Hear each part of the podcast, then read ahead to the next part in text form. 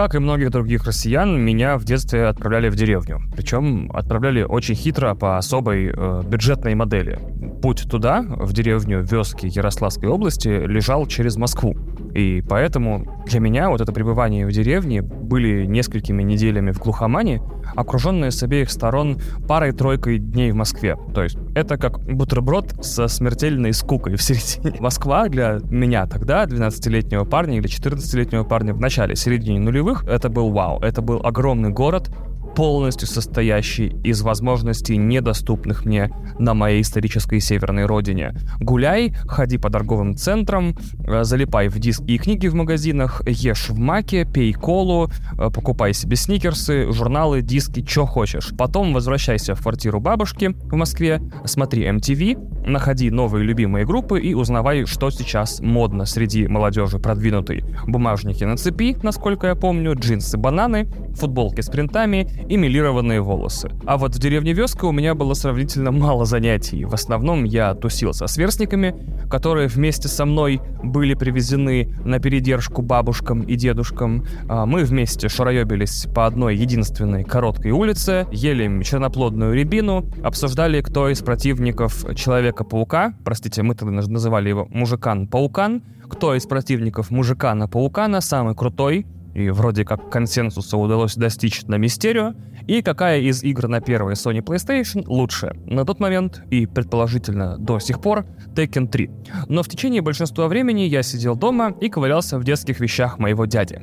И в первые визиты, а это конец девяностых, меня в основном, конечно же, интересовали его игрушки. Чуть позже его гигантская, просто чудовищных размеров, подшивка выпусков журнала «Техника молодежи», по-моему, семидесятых годов, в которой мало того, что были самые крутянские ретро-футуристичные рисунки, но еще и время от времени печатались фантастические рассказы советских авторов. Сейчас я хотел бы рассказать о том, что вокруг меня все время были тупые, пьяные подростки, и хотел бы пожаловаться, что я вот такой мальчик-пися, непонятый гений, обремененный несмываемой печатью интеллекта и обреченный тусить среди сельского быдла, но никакого быдла не было. Я тусил с такими же пацанами и даже девчонками, которых родители привозили пропердеться в деревне на лето. И это были такие же пацаны, что и я, с практически тем же набором увлечений. Мы ели сырые семечки из подсолнухов, потому что не знали, что их нужно жарить, и удивлялись, почему вкус не такой.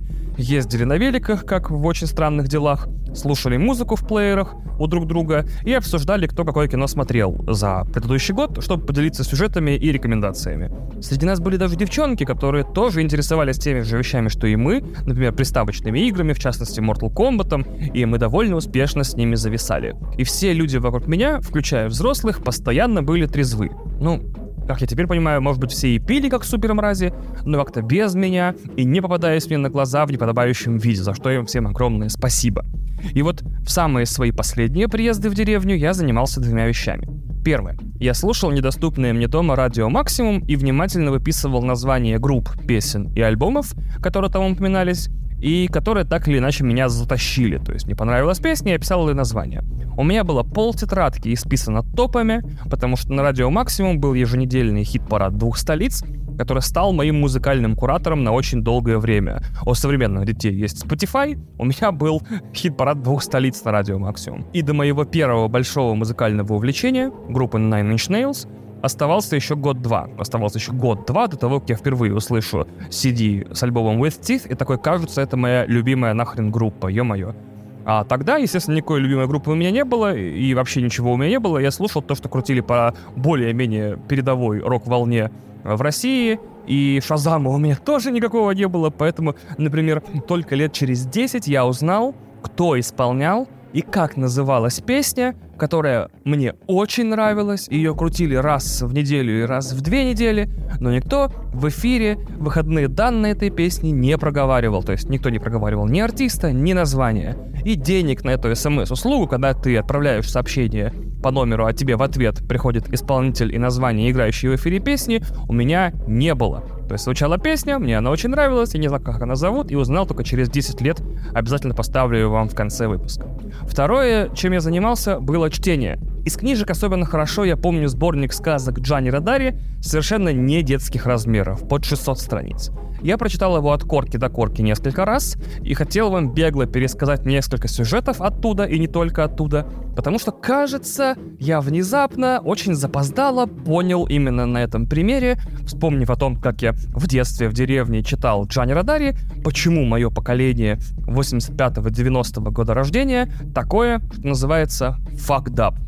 Это литературно-аналитический подкаст «Один дома» и его ведущий Иван Плачев, которому наконец-то, хоть зачем-то, понадобится моя справка о неполном высшем филологическом образовании.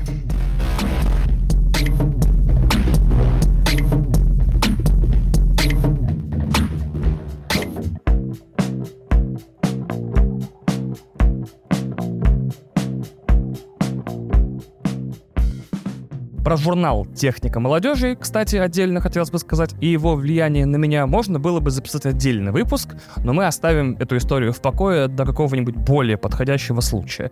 Давайте вернемся к Джанни Родари, да? Значит, книга Джанни Родари, много сказок Джанни Родари. Начнем с первой. Поехали. «Планета новогодних елок». Значит, девятилетний Марко Милани получает на свой день рождения деревянную лошадку-качалку. И она, оказывается... Вообще, что это за игрушка такая, блин, нелепая? Лошадка-качалка. Капец. Она оказывается космическим кораблем и уносит его в космос, где его подбирает корабль, на котором нет капитана, потому что командуют им все члены экипажа по очереди.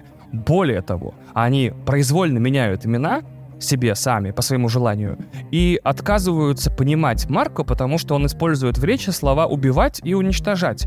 Они говорят, в нашем языке нет слов «убивать» и «уничтожать». Корабль оказывается частью флота планеты новогодних елок, и Марко привозят туда, на планету новогодних елок, в качестве путешественника. Его встречает тоже девятилетка по имени Маркус, который быстро вводит его в курс дела. Он говорит, у нас тут, в общем, вот такой положняк. На планете новогодних елок каждый день новогодний. Мы вот, вот так вот решили. А, собственно, годы длятся в два раза меньше, и все времена года, все сезоны — это весна. Чисто for starters, это чисто база. Вторая особенность. Ни за какие товары и услуги на планете новогодних елок не надо платить. No money, no honey. Потому что фабрики роботов, расположенные под городом, с легкостью за день создадут сколько угодно новых. Бэм! Развлечения на планете новогодних елок доступны абсолютно любые, включая, например, дворец «Ломай что угодно». То есть дворец под названием «Ломай что угодно», в котором можно все стены, все что угодно громить, чтобы немного подрасслабиться, потому что роботы все равно за ночь строят его обратно. В какой-то момент Марко так устает от идиллии и утопии происходящего, что в книге вот этот мотив того, что все можно, все доступно, сколько угодно, чем угодно занимайся, он уступает место легкой печали. Оказывается, что Марко прибыл на планету не как беженец и не как переселенец, а в рамках эксперимента. Единственный орган власти на планете новогодних елок, под названием правительства которого нет, занимается уже много лет тем, что налаживает контакт с Землей и время от времени забирает детей с нашей планеты на планету новогодних елок на ценностное перевоспитание. Марко соглашается отправиться домой и, проснувшись на следующий день, решает превратить Землю в планету новогодних елок. Как говорит герой моего поколения, сомнительно, но окей. Давайте немного остановлюсь на эмоциях от книги, когда я ее в первый раз прочитал. «Планета новогодних елок» меня сломала. Я просыпался по утрам и расстраивался, что я не там. Все достижения планеты новогодних елок казались, во-первых, настолько крутыми, а во-вторых, как бы только писать... Взрослые вокруг казались такими тупыми, что из-за своей скучности или там чего-то еще не дают миру планеты новогодних елок совершиться на самом деле. И нам всем с друзьями нужно собраться, закидать их кареты, ой, то есть машины бомбами. Потом, значит, собрать со, все, со всеми детьми, которые хотят, как и мы, жить на планете новогодних елок, атаковать столицу, захватить почту и телеграф, а также средства производства, а всех взрослых перестрелять в подвале загородных домов. Подобные или похожие эмоции я испытывал несколько раз в жизни, когда, например, посмотрел первого Гарри Поттера в кино в две тысячи втором году и жутко, чудовищно расстроился на несколько недель, что мне уже четырнадцать, никакая сраная сова из Хогвартса ко мне не прилетит, в моей жизни не будет магии, обучения в школе чародейства и волшебства, невероятных приключений и веселых верных друзей, которые все тоже колдуны и ведьмы. Поэтому я отчасти понимаю моду на современный постапокалиптический тоталитарный ю эй, то есть Young Adult Fiction. Все вот эти «Голодные игры», «Инсургент», «Бегущий в лабиринте» тоже, может быть, рисуют приключения, но вот в их мир с этими, значит, тоталитарными правительствами, ядерными бомбардировками, бесчеловечными экспериментами, вот туда не хочется. И мне кажется, что это как-то более справедливо по отношению к детям и подросткам, потому что так, когда ты рисуешь им классные приключения в ужасном мире, они хотя бы не чувствуют печаль и грусть от того, что им нарисовали невероятную утопию, которая для них принципиально недостижима. Кстати, в таком случае интересно, не является ли Гарри Поттер тоже коммунистической пропагандой?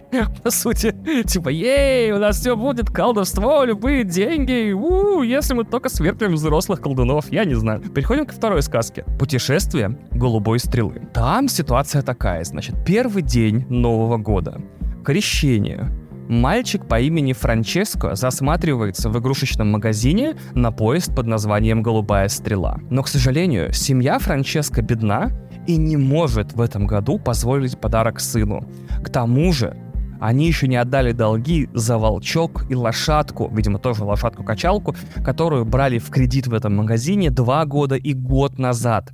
То есть, получается, даже подарки прошлых лет все еще не были этой семьей оплачены. Поэтому Франческо оказывается в ситуации, где он, судя по всему, не получит подарки на Новый год. То есть, возможно, в самой ужасной ситуации, которую вообще в теории хотя бы можно себе представить. Внезапный для сказок э, Джанни Родари таймскип. Пау, проходит год. Игрушки, запомнив печаль от того, что они не достались Франческо и вообще многим детям, они собирают совет, я бы даже сказал, советы, советских националистических республик. Националистических?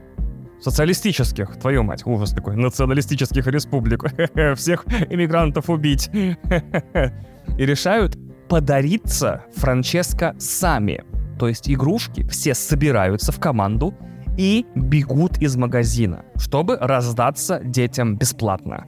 А за ними отправляются, значит, два героя, это две героини, точнее, владелица магазина Фея Бифана, чтобы объяснить, что, почему ее имя такое странное, это как гном по имени Дворф. Она Фея Бифана.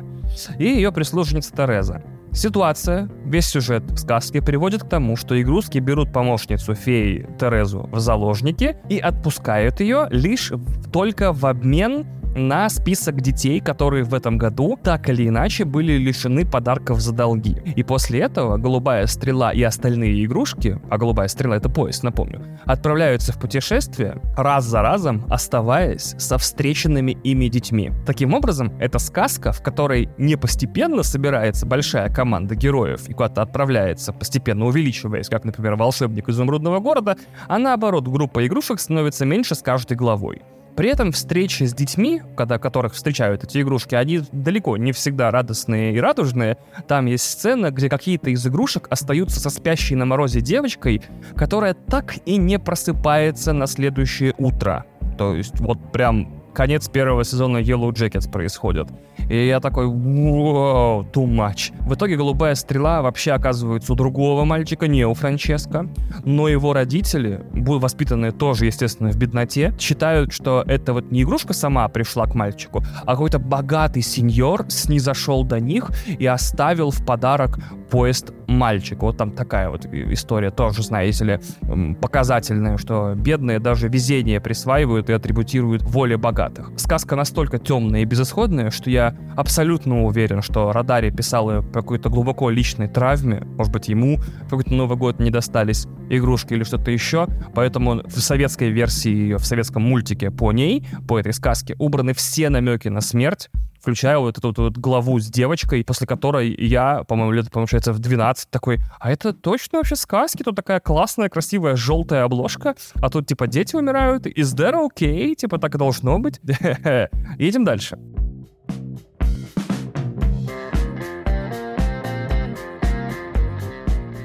Третья сказка Джанни Родари в нашем сборнике — «Торт в небе». Значит, это прям sci-fi, это даже не сказка. Значит, смотрите, итальянский городок маленький, в небе над ним зависает эн эл о, которые военные, военные, прям военные, прям в форме такие, военные, как в фильмах-катастрофах такие: «Сэр, я считаю, по этой херне нужно грохнуть ракетой и потом задавать вопросы». Вот такие военные, они твердо решают ее сбить, но мешкаются. Ну как мешкаются? Говорят, хотели бы, сбили бы, блин, собьем за три дня. И в это время, пока военные что-то решают, несколько детей попадают внутрь эн эл о и обнаруживают, что, по сути, это огромный летающий торт из практически всех кондитерских материалов, которые только есть на Земле, собраны. Малюсенькое отступление. Мои, что называется, formative years, то есть время, когда у человека складывается психика и, не знаю, создаются какие-то основы воспитания, пошли в маленьком городе э, с населением двадцать тысяч человек за полярным кругом с бабушкой, которая работала в школе завучем. Я не буду прибедняться и говорить, что для меня, типа, единственной сладостью в детстве был хлеб с маслом и сахаром. Нет. Ну, как и многие мои сверстники, я жил в царстве школьных утренников и праздников у бабушкиных коллег-учительниц, которые проходили по стандартной практике всех этих химозных кексов и вафельных тортов. И что такое марципан, который регулярно упоминался в «Торте в небе», и какой он на вкус, я узнал всего несколько лет назад, впервые в жизни купив себе батончик марципановый в «Азбуке вкуса». Кстати, мерзость редкостная, мне вообще не понравилась. Поэтому, когда Родари в этой сказке пишет про пастилу, марципан или, я не знаю, ганаш, для меня это с текста, читая в двенадцать лет, выглядело как типа «Страбадург», «Пипи-пупу» и «Крыжиксы». Типа, я не знаю, что эти слова значат, какое это все на вкус, как оно даже выглядит. И вот положи три э, фиговины, я не знаю, какая из них марципан. Все, закончили, возвращаемся обратно. В ходе практически этого лостовского сюжета дети пытаются выяснить, откуда у них над городом взялся торт, проникают в самый его центр, прям как в «Лосте», чуть ли не через люк, и обнаруживают там, как в «Матрице второй», старика. Старик такой: «Привет, дети». Дети такие: «Привет, старик». Неловкое молчание, и тут он рассказывает им, что, между прочим, он не просто, типа, старик в середине торта, как будто сценарий писал Дэймон Линделов, а ядерный физик, который работал на США. Ядерный физик в детской сказке работал на США и создавал ядерное оружие невероятной мощи. Самая странная рекламная кампания Оппенгеймера, конечно. И в разгар испытаний внутрь бомбы попал кусок торта, и вместо грибовидного облака в небо взлетел торт в итоге, который ветром из США, видимо, с испытаний на три Майл Айленд, на три Майл Айленд была, это все-таки, по-моему, электростанция. Ну ладно. Он очень раскаивается и говорит, что участвовал в разработке оружия и готов принять за это наказание в виде смерти, и говорит, что дети, пожалуйста, доедайте стены и идите передайте военным, чтобы те уже сбивали торт. Наконец, я заслужил ту кару, я хотел создать оружие, а создал торт. Во-первых, я плохой ядерный физик, невнимательный, потому что все-таки заказывалась-то бомба, а ты сделал торт. Во-вторых, типа, я не хочу нести смерть. В итоге, в самый ответственный момент в конце книги толпа детей прорывает оцепление и съедает весь торт над городом. А взрослые, вместо того, чтобы нудить, что в торте одна химия, что ошибка, потому что это торт сделан на основе ядерной физики, а не химии, благодарят профессора за подарок детворе. Ну и финал книги, отдельное там несколько абзацев в финале, посвящены размышлениям о мирном атоме, отказе от войн и оружия, а также надежде, что человечество вместо бомб будет делать вкусняхи, как мы знаем, не оправдавшаяся. Такая сказка еще есть. И давайте завершим Чиполлино, да? Тоже сказка и Джанни Родари. Значит, Чиполлино вообще нужно пересказывать? Нет. Маленький мальчик Луковка живет в стране, которую доят безумным налогообложением и новыми законами, безумными тоже, правильно элиты. Отца мальчика, луковицу Чиполлино, сажают в тюрьму за то, что он наступил на мозоль принцу Лимону или снял на дрон огромную загородную дачу принца Лимона, мы пока не знаем. В надежде на освобождение отца Чиполлино собирает рабочий класс на революцию против буржуазной власти сытых капиталистов. В итоге их так называемый плодово-овощной пролетариат создает на обломках самовластия некую новую свободную республику, где все самые непривилегированные дети могут ходить в школу, где процветает свобода, равенство и братство, а замки этих самодержцев отданы детям на развлечения, то есть практически взорваны и превращены в бассейн. Мне, кстати, всегда хотелось почитать продолжение Чиполлино, где лет через семьдесят-восемьдесят раздутая номенклатура и вот этот госаппарат с портретами молодого Чиполлино в кабинетах постепенно деградирует до вот этих нелепых перекладывателей бумажек и авторов отчетов об отчетах. и что в итоге новая свободная республика, созданная, значит, на этом самом, на энтузиазме Чиполлино, последовательно спиралью уходит в суровый экономический кризис, вступает в ненужные войны на территории совершенно левых государств, а также переживает техногенную катастрофу Чернобылино, в итоге разваливаясь на десяток маленьких республичек. Про самого Родари тоже нужно сказать, что он, разумеется, вы, наверное, уже догадались, был коммунистом и был одним из немногих свободно переводимых иностранных авторов в СССР, но после нескольких визитов в страну, в СССР, соответственно, начал писать какую-то книгу под названием «Игры в СССР», где критиковал строй за показуху и так называемый витринный коммунизм. Его привозили на концерты, его привозили в пионер-лагеря, перед ним строили эти нелепые линейки, давали эти концерты. Он на все это смотрел, такой, вот это не коммунизм, это хуйня какая-то, если честно. В итоге он начал писать про эту книгу, разоблачая Советский Союз, что это такой, в общем, специфический строй, в котором не коммунизма нет, есть только вот видимость бесконечная, симуляция. Но книгу он так и не дописал и умер от тромбоза в ноге в пятьдесят девять лет, потому что курил всю сознательную жизнь по три пачки в день. Мне кажется, конечно же, разумеется, Родари отравили, потому что он писал разоблачительную литературу.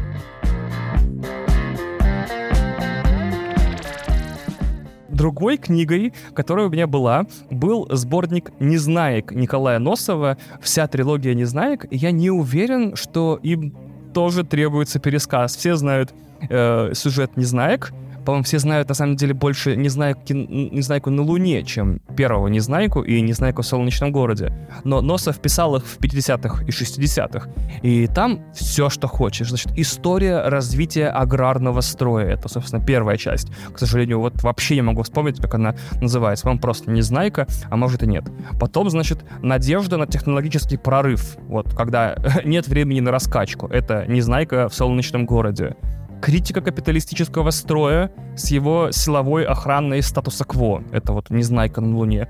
Мне кажется, большей коммунистической пропаганды для детей, которая была умещена в одну трилогию про глупенького, но честного, значит, как они там назывались-то, малыши? Я не помню, как назывались эти существа, честное слово.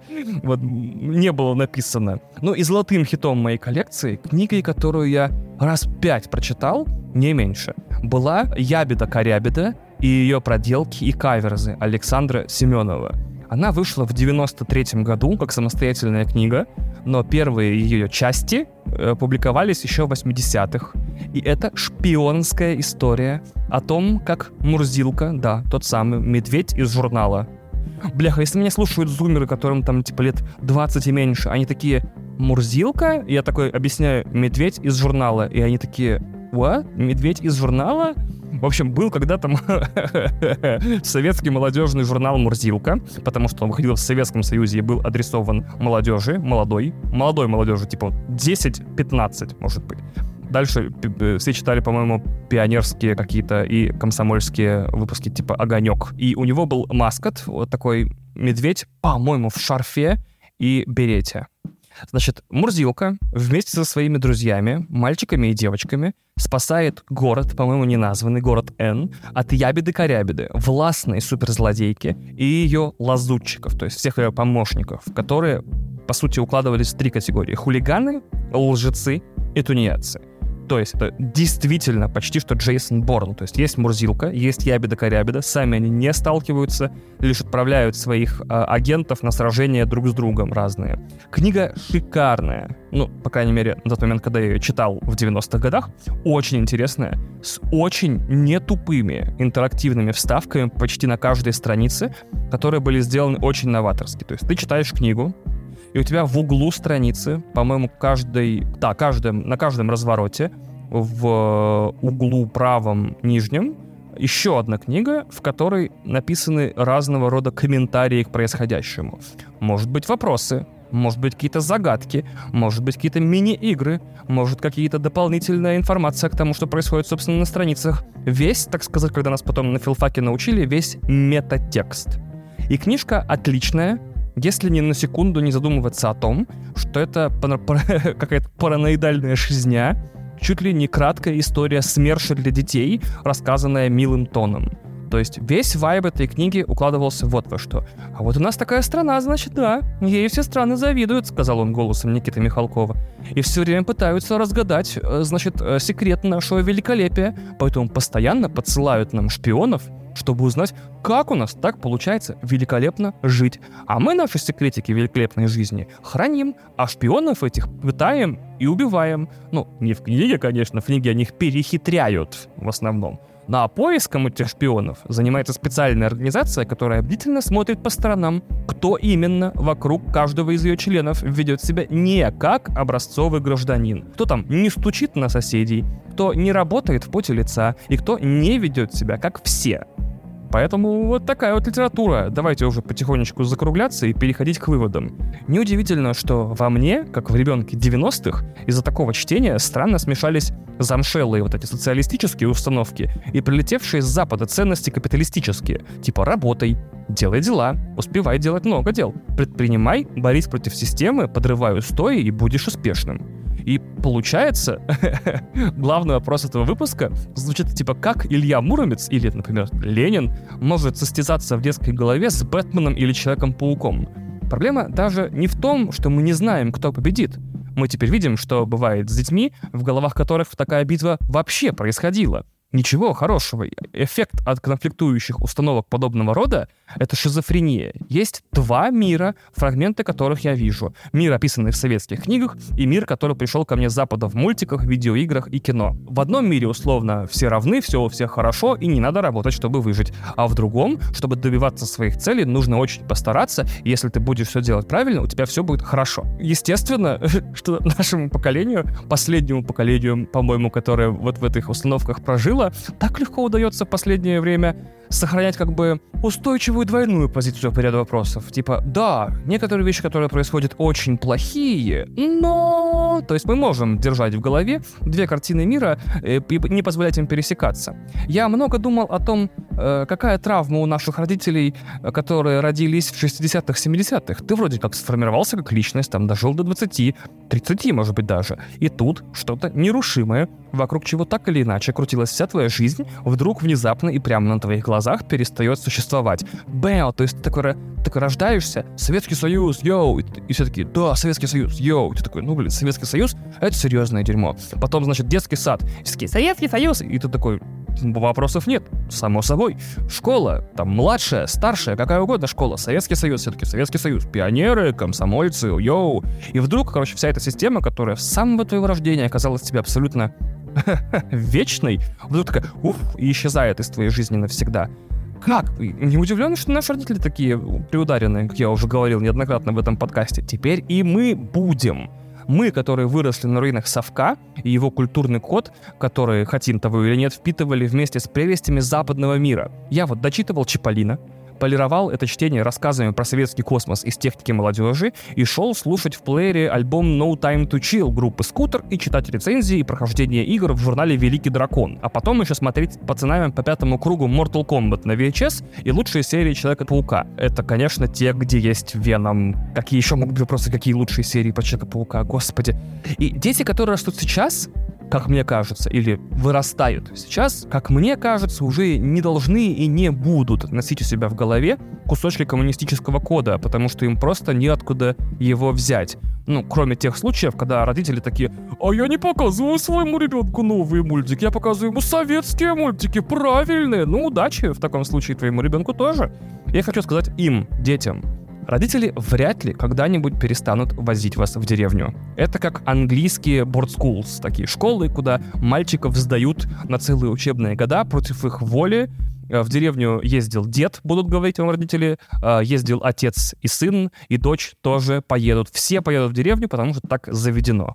Но, йоу, дети, дети, во имя всего святого, не прикасайтесь к этим пыльным, ебучим фолиантам. Пошли они нахуй со своими планетами, поездами и тортами. А теперь я хочу в качестве разрыва танцполов поставить вам ту самую песню, про которую говорил в начале. Это группа Planet Funk, песня The Switch, песня вообще-то двадцать лет, имейте уважение. Если будет время, послушайте альбом Non Zero Sumness.